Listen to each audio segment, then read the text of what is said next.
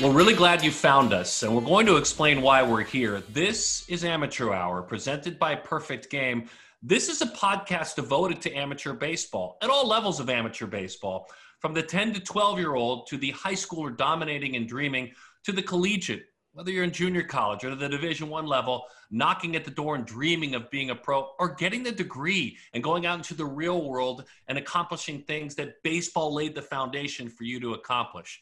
My name is Daron Sutton, and I'm honored to be along with Dani Wexelman hosting this podcast.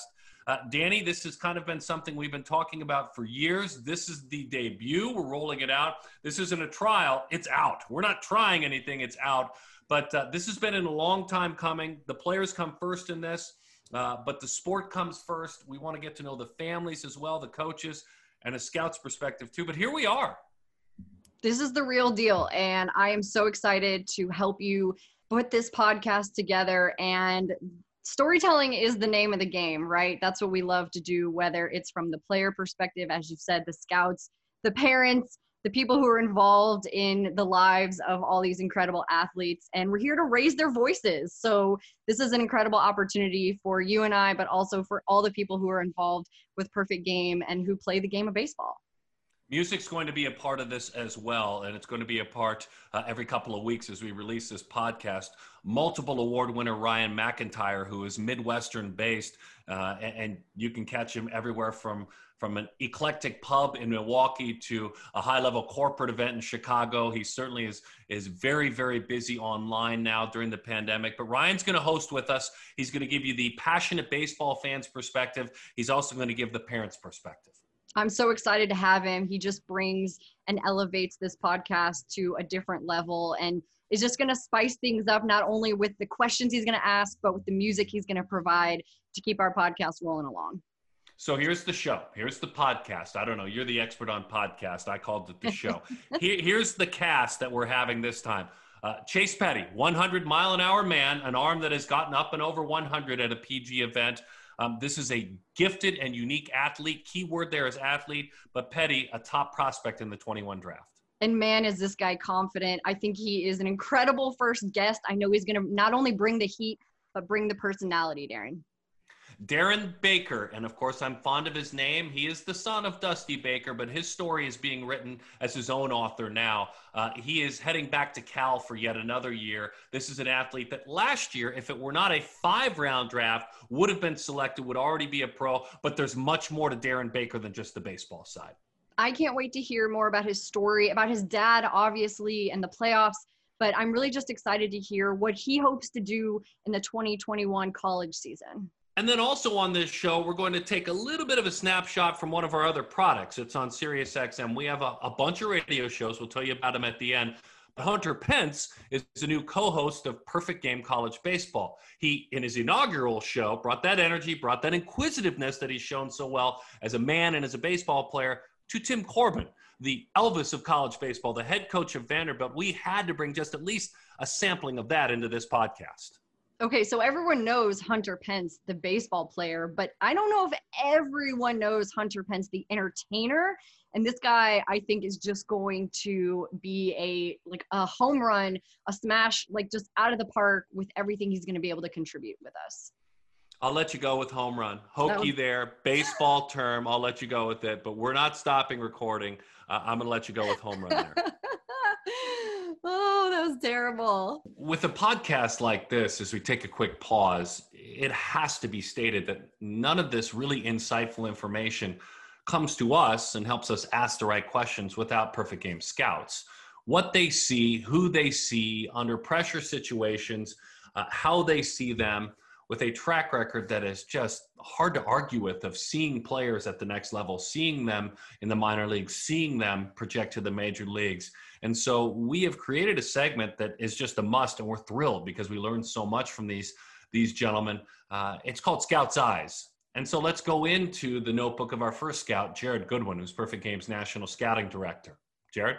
Going to kind of do the whole spectrum here from some draft risers from the fall, especially the WWBA, also known as Jupiter, that was held in Fort Myers, on down to some exciting guys for the 2022 class, and then actually some festival implications. That's the perfect game festivals in particular the 14U that'll come up next summer.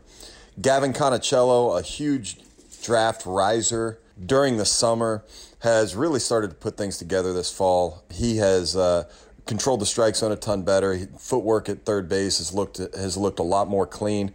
And if he continues to show both of those things, in particular that strike zone discipline and the footwork at third, the ability to stay on the dirt on the left side, he could be a huge, huge riser in the spring. He's young for the class, hit monster home runs at both the Florida qualifier and the WWBA World Championship, and I think he's really gained some steam. Alex Mooney finished strong at the WWBA World Championship. Got some huge comps from like Dansby Swanson and other guys. He can just hit. He can run. He's super athletic. He he really hasn't even started getting his man strength, but he he has really put some things together. Alex Uloa was, was spectacular. He can really swing the stick. He impacts it to all fields he's got some defensive versatility. I think when he when he gets his feet under him, he's going to be able to stay at shortstop with plenty of arm, and he is an absolute gamer. Carlos Pena was as accurate with his barrel that, as we've ever really seen. Uh, he's always had monster power, especially to the pull side. However, he was so accurate with the bat. He did not miss anything in Jupiter to a tune of like 500 with three or four extra base hits. And coming from the left side, he's another one that's also young for the class. Heading to the 2022s, guys, we're really excited about. Malcolm Moore put up two home runs at the WWBA World Championship. Robert Chase Shores, six foot eight, looks like he's the next big right-handed pitcher coming out of Texas. Jackson Holliday, that's Matt's son, raked all fall. Uh, was up and down in the summer, but really, really had a consistent fall, both with hit, on base, and power. He's an exciting young left-handed bat. And Luis Rayano, uh, has gained velocity the entire summer. A lot of times when guys are, are starting to lose velocity, the six foot five frame right handed pitcher from Florida, the breaking ball's getting better and, and he just keeps he just keeps ticking up every time we see him. Some of the new festival guys that, that we really like. Mason Pike had a huge weekend this weekend in Florida. He's a switch hitter, good actions at shortstop, and didn't hit a single, all extra base hits uh, while he was here. Aiden Harris hit, probably the two most impactful balls the entire weekend. His upside is just enormous. Adrian Arizaga from uh, from Puerto Rico.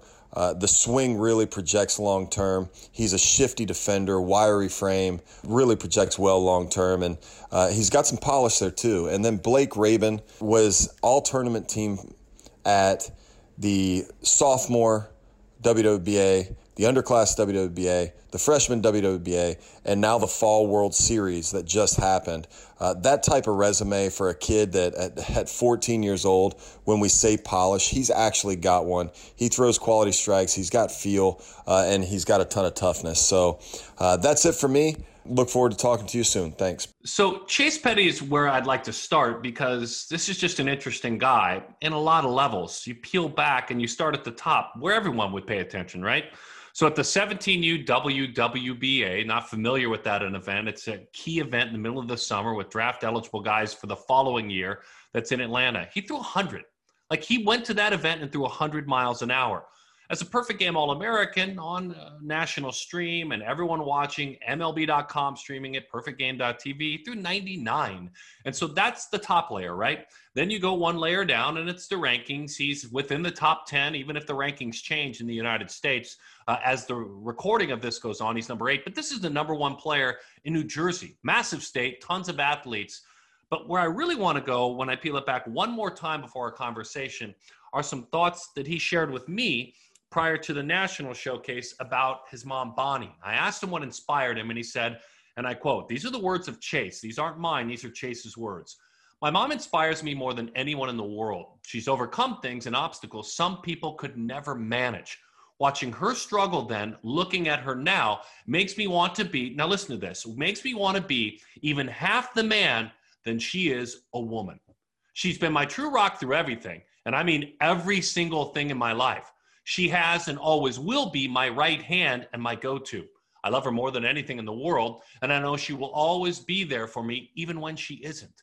She's my inspiration in all the things over anyone else. That's a great way to start, right? I think we peeled deep enough. Let's let Chase take it the rest of the way. Do you have a baseball nearby? If you, if not, uh, can you uh, grab one? I do not. Um, nah, can you go? Yeah. Can you go in Logan's car and it's in my bag? Yeah. You don't have a baseball in the house No, anywhere? it's my baseball bag. I kind of agree, Bill. I, I think it's a little ridiculous. Man. And that- you don't have a baseball. It's We're- like, he's, yo, being, he's being interviewed as being a baseball star, and he has no baseball. I'm a It's like the 50 year old. I'm a 50 year old has been, and I have one right here. Petty, first ever podcast. We're excited you're on it. I mean, bottom line, we're thrilled you're on it. I want to start in the the lead in that I that I led into. It's the quote about your mom. You talked about you know your mom Bonnie, the inspiration she provides for you, the obstacles she's overcome. Those are words you wrote. I want you to bring Yeah. them to life. Um, explain to me what you meant when you talked about the inspiration, the overcoming obstacles. Uh, you basically called her your right hand for everything you do in life. Yeah. Expound upon what that means, Chase. So um, growing up, I didn't have the best home life. Um, as like a lot of people really don't. Um, I watched my mom struggle through addiction for for years, and um, watching her overcome that, um, and watching her grow and become a better person all around. Um, it kind of just made me realize like, like if she can do that, she can do anything, and I want to be just like her. I want to I want to have the strength that she has. So, wow, you, you're in your teens still and you have empathy, right? I mean, a young man with empathy. Not every teenage boy has that kind of empathy, man has that kind of empathy. And it probably provides for you the I have athletic ability and I cannot slack for one moment. She's going to work Yeah. this hard to get her life right and to be there for me. I have no excuses. Do you apply that when you maybe don't want to work hard for your life?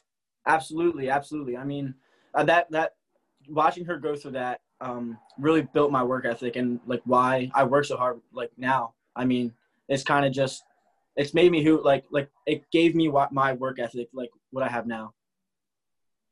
So you take that and you apply it to the person that you are on the mound as Yeah. well. And we had some conversations at the All American Classic um, Yeah. about you and, you know, just a lot of different things. So knowing where you kind of get your inspiration from and, and how you use that, what is your mentality when you go out on the mound? Because, man, you're throwing 100 miles an hour and everyone wants to know what is going on in the head exactly of somebody who is throwing 100 miles an hour on the mound and so uh, give me some insight tell me what's going on Um, I mean, I'm kind of just relaxed. I want to stay like focused as possible. Um, I just really just want to work on like my command. I want to I want to learn a lot about the hitters as I'm facing them. Um, as I go on, and um, I kind of want to like I want to be the best, like the most headstrong I can be in an, in an at bat as I possibly can. I don't want to get too frustrated with going like with like what's going on around me,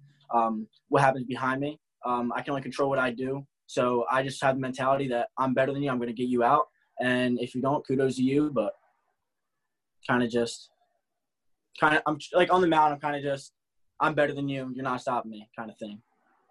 yeah as you should have that mentality and okay so you're a teenager you are in the middle of a global pandemic you're in your Yep. senior year of high school um, you are highly touted at what you do you're facing so many different distractions um, as the person that you are in the life that you are living how do you stay so focused and stay so level-headed and also be so thoughtful in in what you're saying um, with everything going on around you Um, I mean, it's kind of just how I grew up. Um, I was kind of just baseball was always like my life. It was always like it was always my my escape from everything, and it still is. Um, and I mean, my mom's always there for me. My brothers are always there for me, and it's kind of it's it's actually really easy with them being my support group. So, Petty, you, you didn't have your junior season, right? And but you're not alone. Yes. No one else did Yeah. in, in the, Yeah. whole world, no matter the sport. What, what were some things you do? I, I looked at the workouts that you shared. Um, what were some of the hardcore workouts you did once in April? You knew it was done. You switched gears to what? You weren't going to be on the mound. Describe some of your daily workouts that maybe brought that velocity up, the resting of the arm. Describe your daily workouts in April and May. Um, so it was basically just like the same three lower uh, body lifts, um, three times a week. Um, it was mainly Be more descriptive, is- is specifically. What was it that you did? So I, I did squats, um, and I would do usually five sets of five of of a reps and stuff, and um, and the, and the weight would always differ. Uh, there would be some days where I'm doing heavy. Uh, there were some days where I'm doing like mediocre, and then there's like other days where I'm kind of doing like low, but make sure my form's always really good. And that's the same thing with um with my deadlifts that I would do, which is the, which one of the other main workouts, and now split squats, which was one, it was the last one. Quick follow up, Dani. A, a lot of it a lot of it is about explosiveness. I mean, Yes. part of what you're talking about sounds like you're doing a shortstop or a base stealers workout. If you follow me there, um, Mhm. explain to me from your mind how the explosiveness in your core and your legs has helped make your arm and your fastball that much stronger.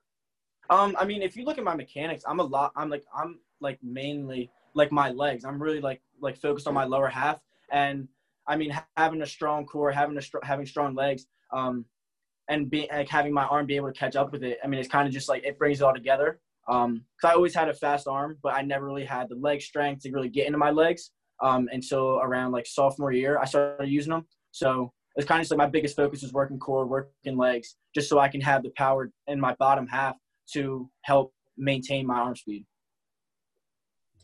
So I'm just looking up some of the notes that I wrote from the classic, and you told me so Marcus Stroman, he's your guy. He's the smaller, and then Jacob Degrom because of the energy Yeah. that he brings. So when you look at a guy, are you watching him play baseball? Are you watching him on social media? Like, take me inside why or how you become a fan of a major league player.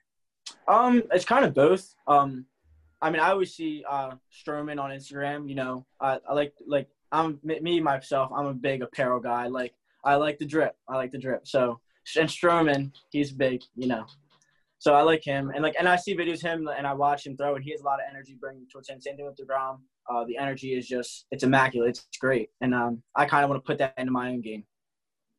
Give me a bit of a description from your mind's eye on what occurred at the 17U WWBA in Georgia when you found out you hit triple digits. It's a milestone that, you know, as an old minor league pitcher myself, most of Uh. us in the world will never know what it's like. I was thrilled to hit 88, right? So des- des- describe what it was like.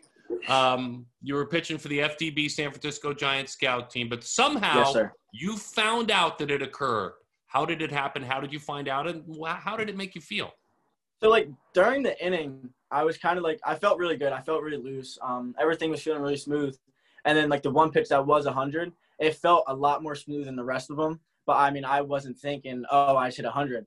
Um, so I walk in the dugout, and as like I'm walking in, um, my coach just like puts up one zero zero, and like I didn't believe him. I thought he was just messing with me. And so then he showed me that it was on like the um, he showed me that was on Diamond Cast, and I was like, "There's no way!" And I was just, and like my whole team was going crazy for me. It was a, it was a great experience. So now you're the 100 mile per hour guy, right? Everybody knows that. What do you do with that? How do you take that and and use it for good moving forward and and also showing people like, yeah, I throw 100, but I can also do many other things and try Yeah. to, you know, sell yourself that way. Um, I kind of my biggest thing right now is getting myself away from the reliever talk. Um, so my biggest thing is um, if I'm if I'm throwing 100, I want to maintain it. I don't want to just throw it once and then go down in velocity. I want to maintain it throughout the whole game. I mean, so that's my biggest thing right now with going forward. All right, baseball. All right, and this is pitcher to pitcher here. You're a fresh one. Bring your Yeah. pitches to life, and and I always ask pitchers to do that. Don't just show me the grip and give its name. Bring it to life, like Mhm. you're bringing it each pitch into the room and Yeah. introducing me. So, show me the grip of your fastball, changeup, slider. Is that the three? Yeah, yep, yep. Show me So the grip I and bring throw- them to life. So this is my two seam. I go. I don't do it at, like a normal two seam. I kind of go across the seam two seam, which is kind of weird. A lot of people don't really like find it like normal. Um, but so I used to throw a regular generic two seam, but I always like. I guess my command wasn't as great with it, and it wasn't like and like it didn't feel as good. So I started. I tried this grip out, and I started throwing it, and um, everything just came a lot easier, came a lot better, felt a lot better coming off my hand. Um, so I kind of just stuck with it, and um, so then my slurve, I throw like a spike slurve. I have my thumb like a, I go like across still. Um, I And I'm, my, I'm uh, interrupting finger. you here, reminding everyone this is an audio medium too. So up across the horseshoe is what he's doing, and uh, yeah, we're showing horse. Yeah, promo, obviously. Uh, by the way, his two seam he was describing was across Jerry Ford's signature on the baseball. So uh, across that. Now back to it. We'll do both. We'll do explain like no one can see it, but then you can show me. How's that? Okay. All right. So then, yeah, then my spike slur. So it's across the horseshoe. Um, and I spike my pointer finger. Don't put a lot of pressure on it. Um, and I kind of just let my wrist, let my finger, my uh, point, my um, middle finger, my thumb do a lot of the work. And um, I kind of just just let it rip, kind of, I guess you could say. Um, and then my changeup is inside the seams. It's um as if you throw a generic uh, two seam, but it's uh, in like every it's all three fingers in the seam. And then I kind of just like when I throw it, um, I kind of like uh, let off on my uh, on my pointer finger a little bit, like my pointer finger a little bit, and then I'll kind of just like pronate. Um, so yeah, yeah, the so kind of like that. Yep. The changeup. Sorry, Dani. The the changeup is is wild because there's a little Yeah. bit of that Vulcan where you're splitting Yeah. with your pinky finger, and you have you know almost the almost the the devil's pitchfork right there Yeah. between the seams. Yeah. Where in the world did you learn that changeup grip? So, so I used to throw a, um, a circle, and then it kind of wasn't as effective. It was more um, it was more fade than depth than I wanted, and so my trainer Mike Adams he was like, "Yo, try this grip," and so I was like, "Okay, why not? I'm I'm open to learn something new." And so then I did it, and I kind of just it just felt real. It just felt a lot better, literally, just like right off rip. It was kind of just it just and, and it's on it's obviously like it's honestly showed a lot. It's um it's improved a lot. Did he say try this grip or yo try this grip? He said, "Yo, try this grip." Yep. Okay, I just wanted to make Yeah. sure, Dani. Yeah. Sorry about that. I just want to confirm that. Okay. Yep.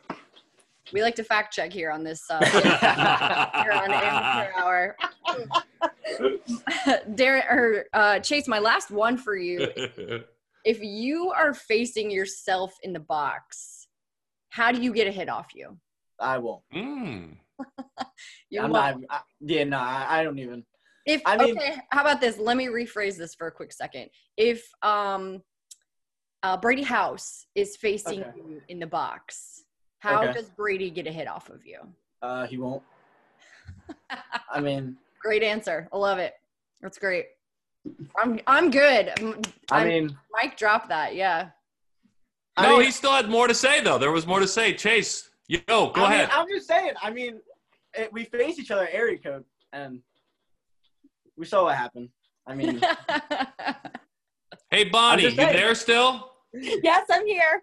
You've done an amazing job. You've got a good young man. Congratulations. you. We appreciate you hanging out with us. We're not we're not Nope. editing this part out. You're hearing Bonnie. That's mom. She's the superstar. That's who you're hearing on this podcast. Bonnie, thanks for sharing him with us. We appreciate it. You're welcome. Thank you. Any parting words you have for moms that might be listening? You know, you got a 12, 13 year old boy. Your boy's pretty good. Uh, what do I do to keep him on the right path for those moms out there with younger teenagers? Keep him in baseball. Keep him busy. That's perfect. Couple of words. Well, a lot of, lot of wisdom there. Thank you. Thanks. Guys, thank you All right. so much. Chase Thank you. Pausing again and stepping back into our Scouts Eyes segment. Let's go into the notebook of National Cross Checker Jheremy Brown. Jheremy? For me, focusing on the 13U and 14U levels, the fall's an exciting time for me because it kind of restarts the calendar, so to speak, for these players.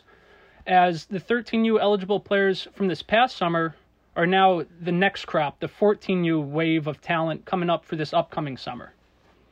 And with the WWBA freshmen a couple weeks back in Fort Myers, the 14U in Panama City two weeks ago, and the Fall World Series this past week in Sanford, it kind of gives us our look, our first looks at some of these players that are going to be at the 14U this upcoming summer, the 13U this upcoming summer, and it also provides us another look at some of the players, see where they're at in terms of their development.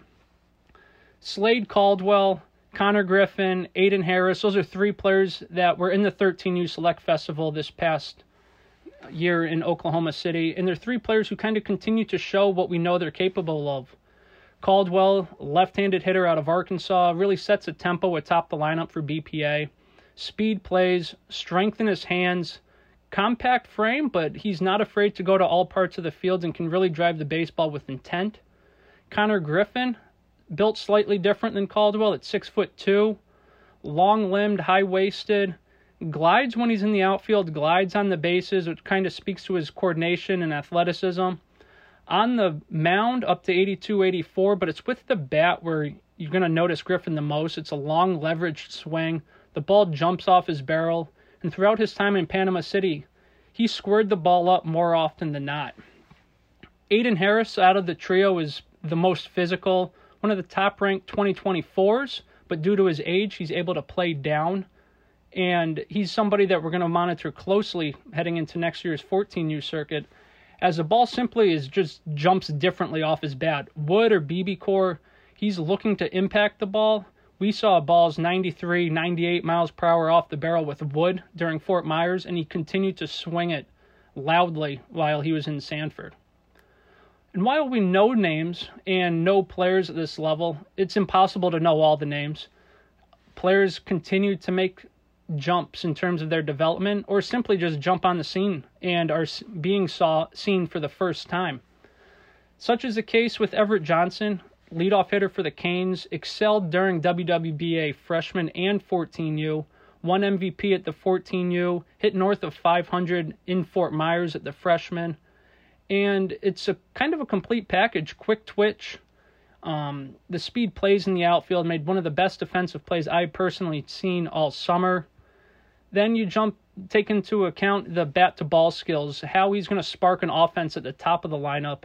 And there's a lot to like whether you're a high school coach, a travel ball coach, or even a college coach as they turn their attention somewhat to this class. As well as Johnson, Landon Schaefer is another player who kind of I got to see for the first time. And we had known about him. He had been up to 82 on the mound, but I liked him a lot with the bat.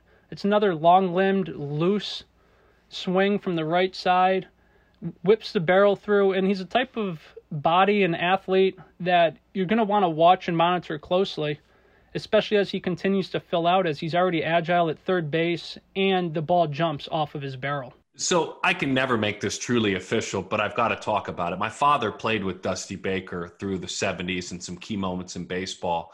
And uh, as Baker, certainly a manager with the Cincinnati Reds, that's when I remember most uh, as a as an opposing broadcaster. We had some pretty real conversations with me and Dusty Baker, and he always would kind of give me credit for the name Darren and understanding that's that's where Darren may or may not have gotten his name. Now that may have been just Dusty buttering me up to be positive on the opposing broadcast, but here is Darren Baker, a man. I mean, not just a young man now, nobody's namesake, his own. Here is Darren Baker at Cal. Here is Darren Baker that at Perfect Games National Showcase back in 2016, NorCal Baseball, his travel team. This was a young man that at the National Showcase held his own every way, shape, and form with a 6'6", 360. He stood out amongst the crowd. And without a five-round draft, Dani, Darren Baker would have been a draft pick. He already would be a pro coming out of Cal last year, but he's back for yet another year at Cal up in Berkeley. So we're going to get to talk to him about what he's doing in college, what life has been like uh, on campus, what baseball activities have been like, but also we're going to talk to him about his dad and about that relationship that you're mentioning is so special and unique and if it weren't for the pandemic darren darren baker said he wouldn't have had as much time with his dad this season he got more time because dad was home during the pandemic waiting for baseball for major league baseball to resume so he got that extra time with him what did he learn what did they talk about what did they watch what did they eat i can't wait to hear more about that and just hear how excited he is for the 2021 college season. Let's get started. So, you are a part of our inaugural Amateur Hour podcast, Darren, and we're so happy to have you. So, welcome to it. Thank you for having me. Of course. So, I want to rewind to a little bit earlier in the year when the world kind of stopped spinning, sports were shut down your dad was home and that was something that was unexpected that was something that was not granted or or not you know no one thought would happen and you were home with your family as well so what i want to know is if we were flies on the wall inside the baker household paint us a picture. What was going on? Were you playing games? Were you cooking meals? What were the conversations that were happening with you and your family? Yeah, I mean, uh, well, at that time, obviously there there were no sports, um, so there's no baseball, basketball, or football, and um, you know, my dad actually took a liking to a lot of Western movies, which I never really knew about, and then uh, I never watched so many Clint Eastwood films.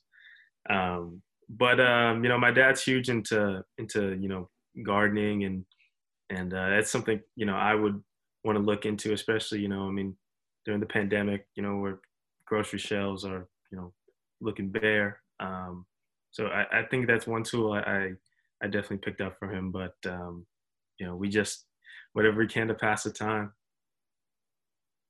I think that it was so special the, the time that people did have with their families. And if they were able to go home and learn maybe some new facts about their families or their parents or something that they didn't know.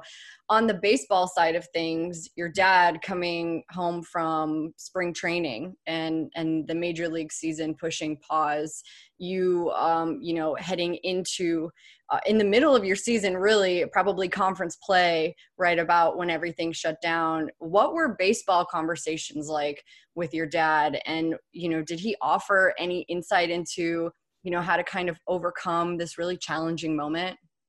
Definitely. Um, you know, I was, you know, as many of other college baseball players were, I mean, devastated. Um, you know, I think I don't think any of us expected it to be canceled when they initially uh, suspended the season. So it was definitely unexpected. But um, you know, my dad always always feels like he knows exactly what to say. Um, you know, he talked to me about controlling what I can control, and um, you know, none none of us had control of the situation. So uh, all we can do is just keep working until another time comes. Hey, so so help clear this up for me. The uh, the name Darren, what's the origination? Where'd you where'd you get that name? Uh, it was actually Darren Lewis. Um, he played for my dad. I'm not sure the year. It was before Remember him? Absolutely, yeah. I do. Um, and he's a Cal guy too, which is a small world of how it worked out. Um, yeah. yeah, he had a nice career. He, he, was a good player. Yeah, and, and he's he's been great. I mean, uh, you know, I've known him since I was obviously born, and um, you know, he comes back to Cal fundraisers and and speaks to the teams. Baseball talk just a little bit, my friend. You at the 2016 PG National Showcase were a great defender. You're a great defender now. let's go into specifics on how you think you've evolved defensively. And, and Darren, that might mean mentally that you've evolved defensively and physically. And I guess the final part of that is how have you done that? Because you now are known as one of the best defenders in the country as far as infield and college baseball.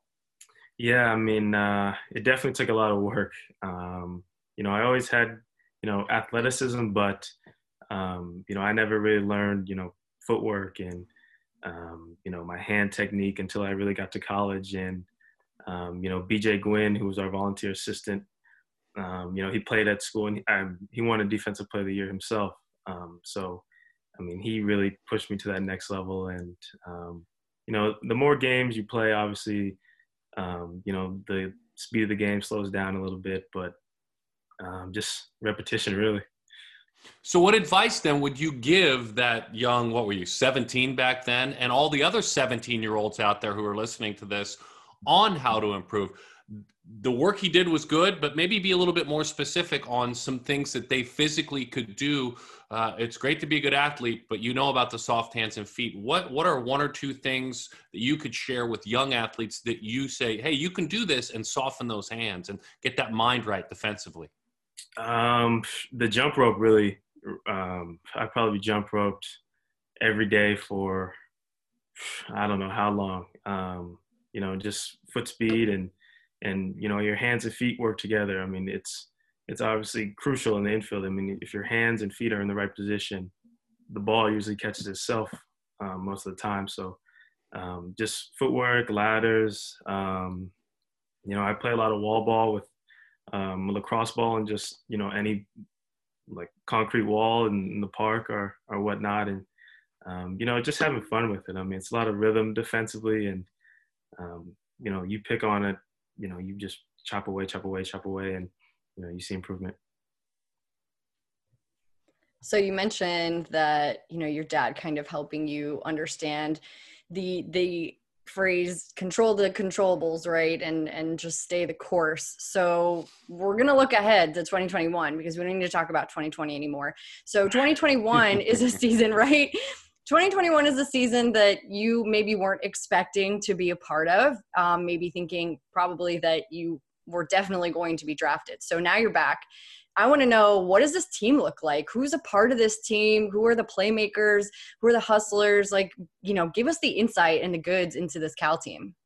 Yeah, you know, I mean, um, I'm actually really grateful to be a part of this team. I mean, I, am probably more excited about this upcoming season than um, any of the other four. I mean, we didn't have a lot of turnover last year um, because of the five round draft, and you know we were young, especially um, in the pitching staff. Um, but you know those guys got their feet wet, and and a lot of them showed that um, you know proved it to themselves that they can play at this level. So um, we've got three studs on the weekend, and and Grant Holman, Sean Sullivan, and Sam Stoutenborough, who should all three of them be pretty high draft picks, and then you know, we returned Quinn Selma, who was a um, first team all conference um, his sophomore year at third base. And, um, you know, I, am feeling pretty good though. So, what do you want to do when you grow up? And I mean, after the 15 year baseball career, and, you know, we're all talking about all the things that you accomplished, and I'm, maybe I'm shortchanging you at 15, but uh, what do you want to do after that? What, what, what stirs your pot? What are you passionate about? What's that big job going to be for you after you play baseball for a long time? Yeah, there's actually a conversation um, me and my sister have a lot. Um, you know, she's a little bit older than me, and um, you know, I, I, really like to to give back to my community, um, especially in Sacramento.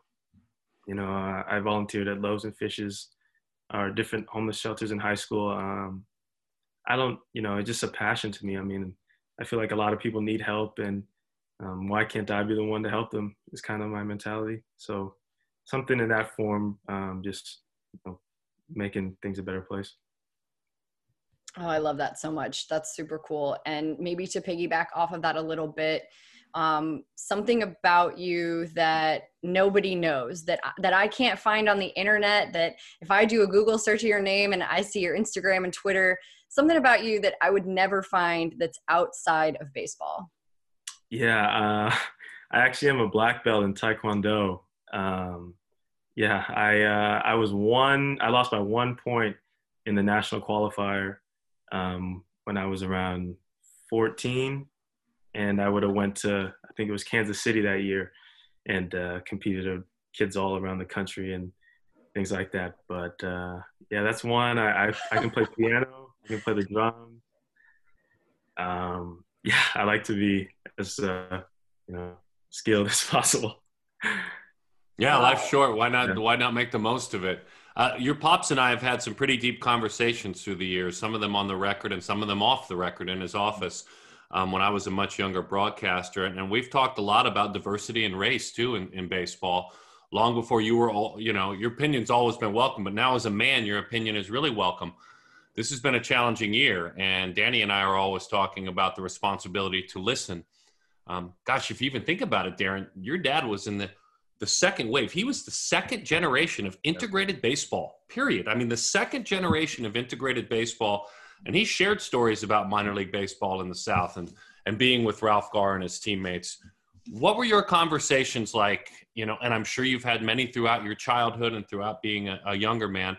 In June, uh, when the world started to really change a lot, we all became more aware. What were some of the conversations you, your dad, your mom, those that you respect, um, what were some of your conversations like at home?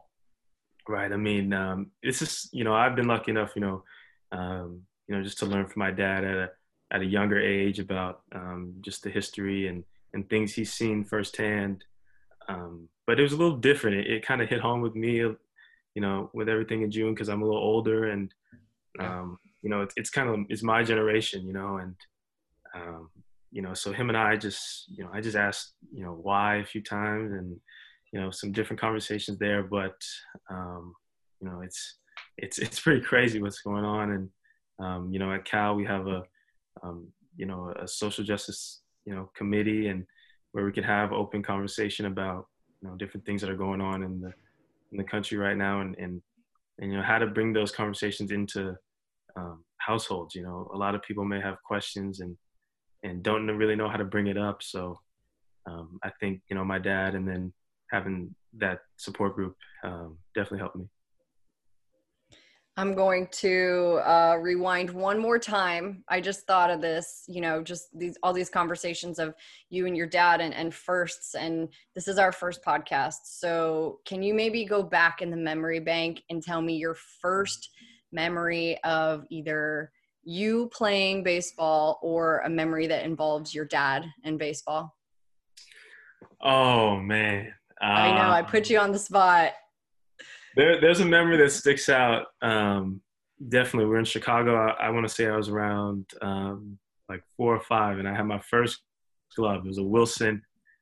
Um, I loved it, and um, it was starting to snow in, in, in Chicago in that month, and you know I wanted to you know throw snowballs at my dad or whatnot, and um, I left my glove down somewhere, and, and I lost it, and um, he didn't buy me another glove until almost a whole year after that. So I would show up to the park and in his huge outfielder's glove. I was five years old trying to catch the ball. Um, but it taught me my lesson. I mean, I, I never lost another glove after that. That's awesome. That's That's awesome. I love that. So the other thing that goes in, and I'm going to show you, there- there's this guy. His name's Steve Rogers, right? Old school baseball player. Hmm. So you and I share one thing in common. We both have been in the middle of the action when we're not supposed to be, right? and you're infamous for it. You're, you're, you're famous and infamous for it. Mine was up in Montreal. I was a bat boy. Steve Rogers was backing up home plate. I went to pick up a bat that was thrown out of the way by the umpire because there was to be a play at the plate. Steve Rogers was backing up because he had just given up a double and he ran me over and stumbled and the whole thing. Nothing like your world, my friend, on the worldwide situation, national TV, JT Snow. My friend, how often do you get asked about about that moment when you were three? Were you three? Is that right? Yeah, I was three. I was three. That made me. There was really no better. excuse for me. There was really no excuse for me. I was quite a bit older, but I still got run over by Steve Rogers. Um, how often does that come up? That's a pretty cool story. But um, every day, I mean, um, especially like if I'm around my dad, like, um, like we even go to I don't know the grocery store, and someone recognizes him, and they're like, "Hey, are you that kid that got picked up?" And I was like, "Yeah, that was me." Um, but you know, it's it's it's all in good taste now. I mean, um, you know, I, I honestly wish I did remember it. That would be one of the coolest moments of my life. But um, to watch the highlight back is pretty funny. Dee, that's all I had. You have anything else for this guy? Man, this has No. seriously been amazing. No, thank you, my friend. Thanks for taking so much time. I really Yeah. appreciate it. Thank you guys. Always a pleasure. Consuming audio, that's what you're doing right now. This just scratches the surface as it pertains to perfect game content. First off, every Sunday, MLB Network Radio on Sirius XM, channel 89. It's MLB Round Trip with Perfect Game, 4 to 6 Eastern, the only show devoted to amateur baseball. The real focus in that show, the high school game, the travel ball game, and the elite athlete, kind of right below the college age group. But we'll open it up to others because we keep that college focus for every Tuesday night.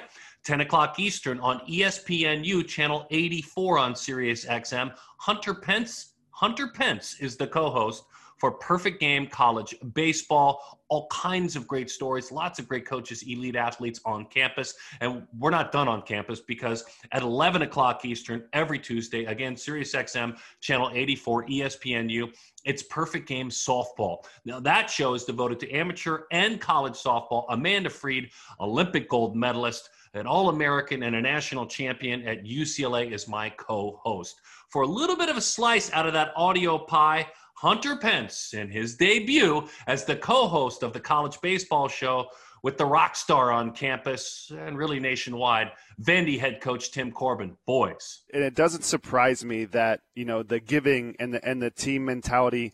Um, it's something that I, I've definitely noticed. But one thing I wanted to hit on that I thought you said was really well, and something that I always felt was big, um, is how we speak about ourselves and, and what you're talking about, how you're dressing, doing the little things right. Just do the the little thing right, and you can control your character.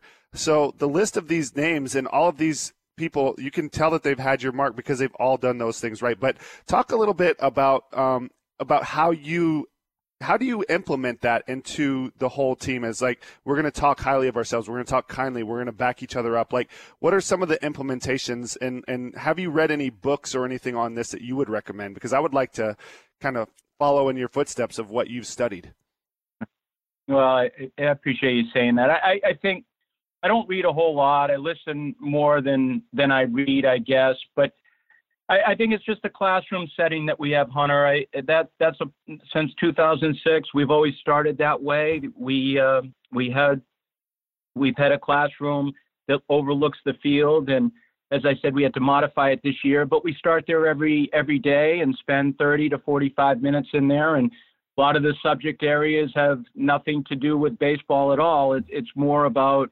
teaching concepts and whether it's uh, whether it's a teachable spirit, whether it's being a positive life force, whether it's discipline, whether it's understanding what a what a routine is. I, I think I just try to bring those to light. You know, I don't I don't try to talk down to them. I try to talk up to them.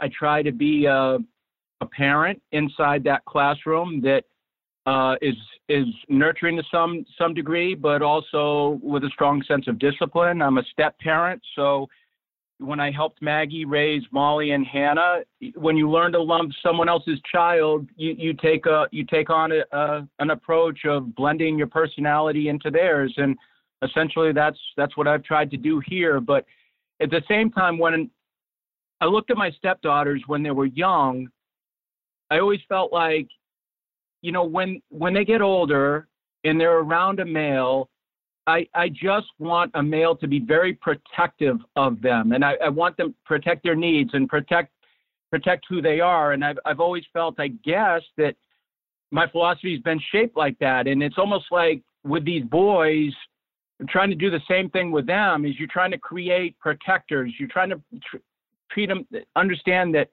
they're protecting their name, they're protecting their personality, they're they're the best reflection of their parents. They're a protector of Vanderbilt University, our athletic department, our baseball program. So as you grow from a skill standpoint, you also take on more responsibility as a person. And when you take on more responsibility as a person, you really have to be mindful of of that protection notion that you yes you are you're protecting a lot of different entities here and that that that takes a lot of thought and it takes uh, a lot of organization in your brain so I think those are the things that that um, you know I, I, try I try to try to communicate with them, but I, I enjoy that piece of it, and I think I think they enjoy it themselves. I mean, we they have notebooks, they write, they you know that notebook is theirs, they'll keep it, and uh, I think just trying to understand that this is way more than a ball and a bat, and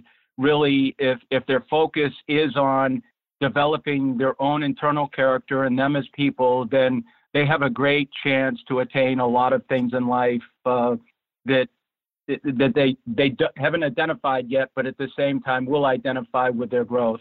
Let's go into the notebook of our national scouting supervisor, Brian Sakowski. Brian, what are you seeing? Just going to do a little rundown here of uh, some of the top performances from the WWBA World Championship down in Fort Myers a couple weeks ago obviously one of the biggest events on the on the amateur calendar, an important event for players to stand out at, and and many did. Uh, we'll start with Peter Heubeck, right-handed pitcher out of Maryland, a guy we identified in the summer as, as sort of a a real projection type of righty that we liked. We liked the body, we liked the athleticism, and the spin profile stands out too. Uh, he was good at, in Fort Myers, up to 94, flashes of a plus curveball uh, a guy that we're looking forward to monitoring his progress into the spring. Shane Panzini was also really good. Uh, the big physical righty out of New Jersey uh, did what he had to do. You know, really kind of solidified his stock uh, amongst the top several pitchers in the class. Up to 95 with the fastball, threw a bunch of 93, 94, showed four pitches, showed the ability to throw strikes, repeated his delivery. It was a really good outing for him. Roman Kimball uh, from Canes National was outstanding in his look. Uh, kind of sat 93, 94 for a while. Struck out eight and three innings. Slider and curveball were both good. He was excellent all summer on the circuit, and it was it was good to see him close strongly. Mason Albright w- was his usual self, uh, left-handed pitcher who's now at IMG Academy in Florida. Uh, one of the best pitchability guys in the class for sure. He was strong, 90-93 with angle, um, still showing the ability and the athleticism to manipulate his delivery and change tempos. Curveball and changeup are both good pitches. Um, going to be fun to see what he looks like in the spring as well, to see if that stuff ticks up just a little bit. From the West Coast, Thatcher Hurd uh, came down to Fort Myers with FTB. He was really good. A guy that stood out at PG National earlier in the summer. Uh, a guy that we've liked in terms of his progress throughout the course of the year. He was good. Up to 93, really good breaking ball at times. Uh, the spin data is kind of off the charts with him. The body and the delivery project. um, a guy that we really like, and a guy who might end up a first rounder. Kind of in that same vein, Drew Gray, uh, the lefty who's now at IMG also. He's a two-way player. Uh, he's an outfielder with some ability with the bat, but in terms of the draft out of high school, he's he's looked at more as an arm and um, didn't have a really clean outing per se down in Fort Myers, but the the gains have been kind of evident with him. It's it's a really loose arm. Um, it's a really projectable body. He's athletic. It's up to 92, 93. Can really spin a breaking ball.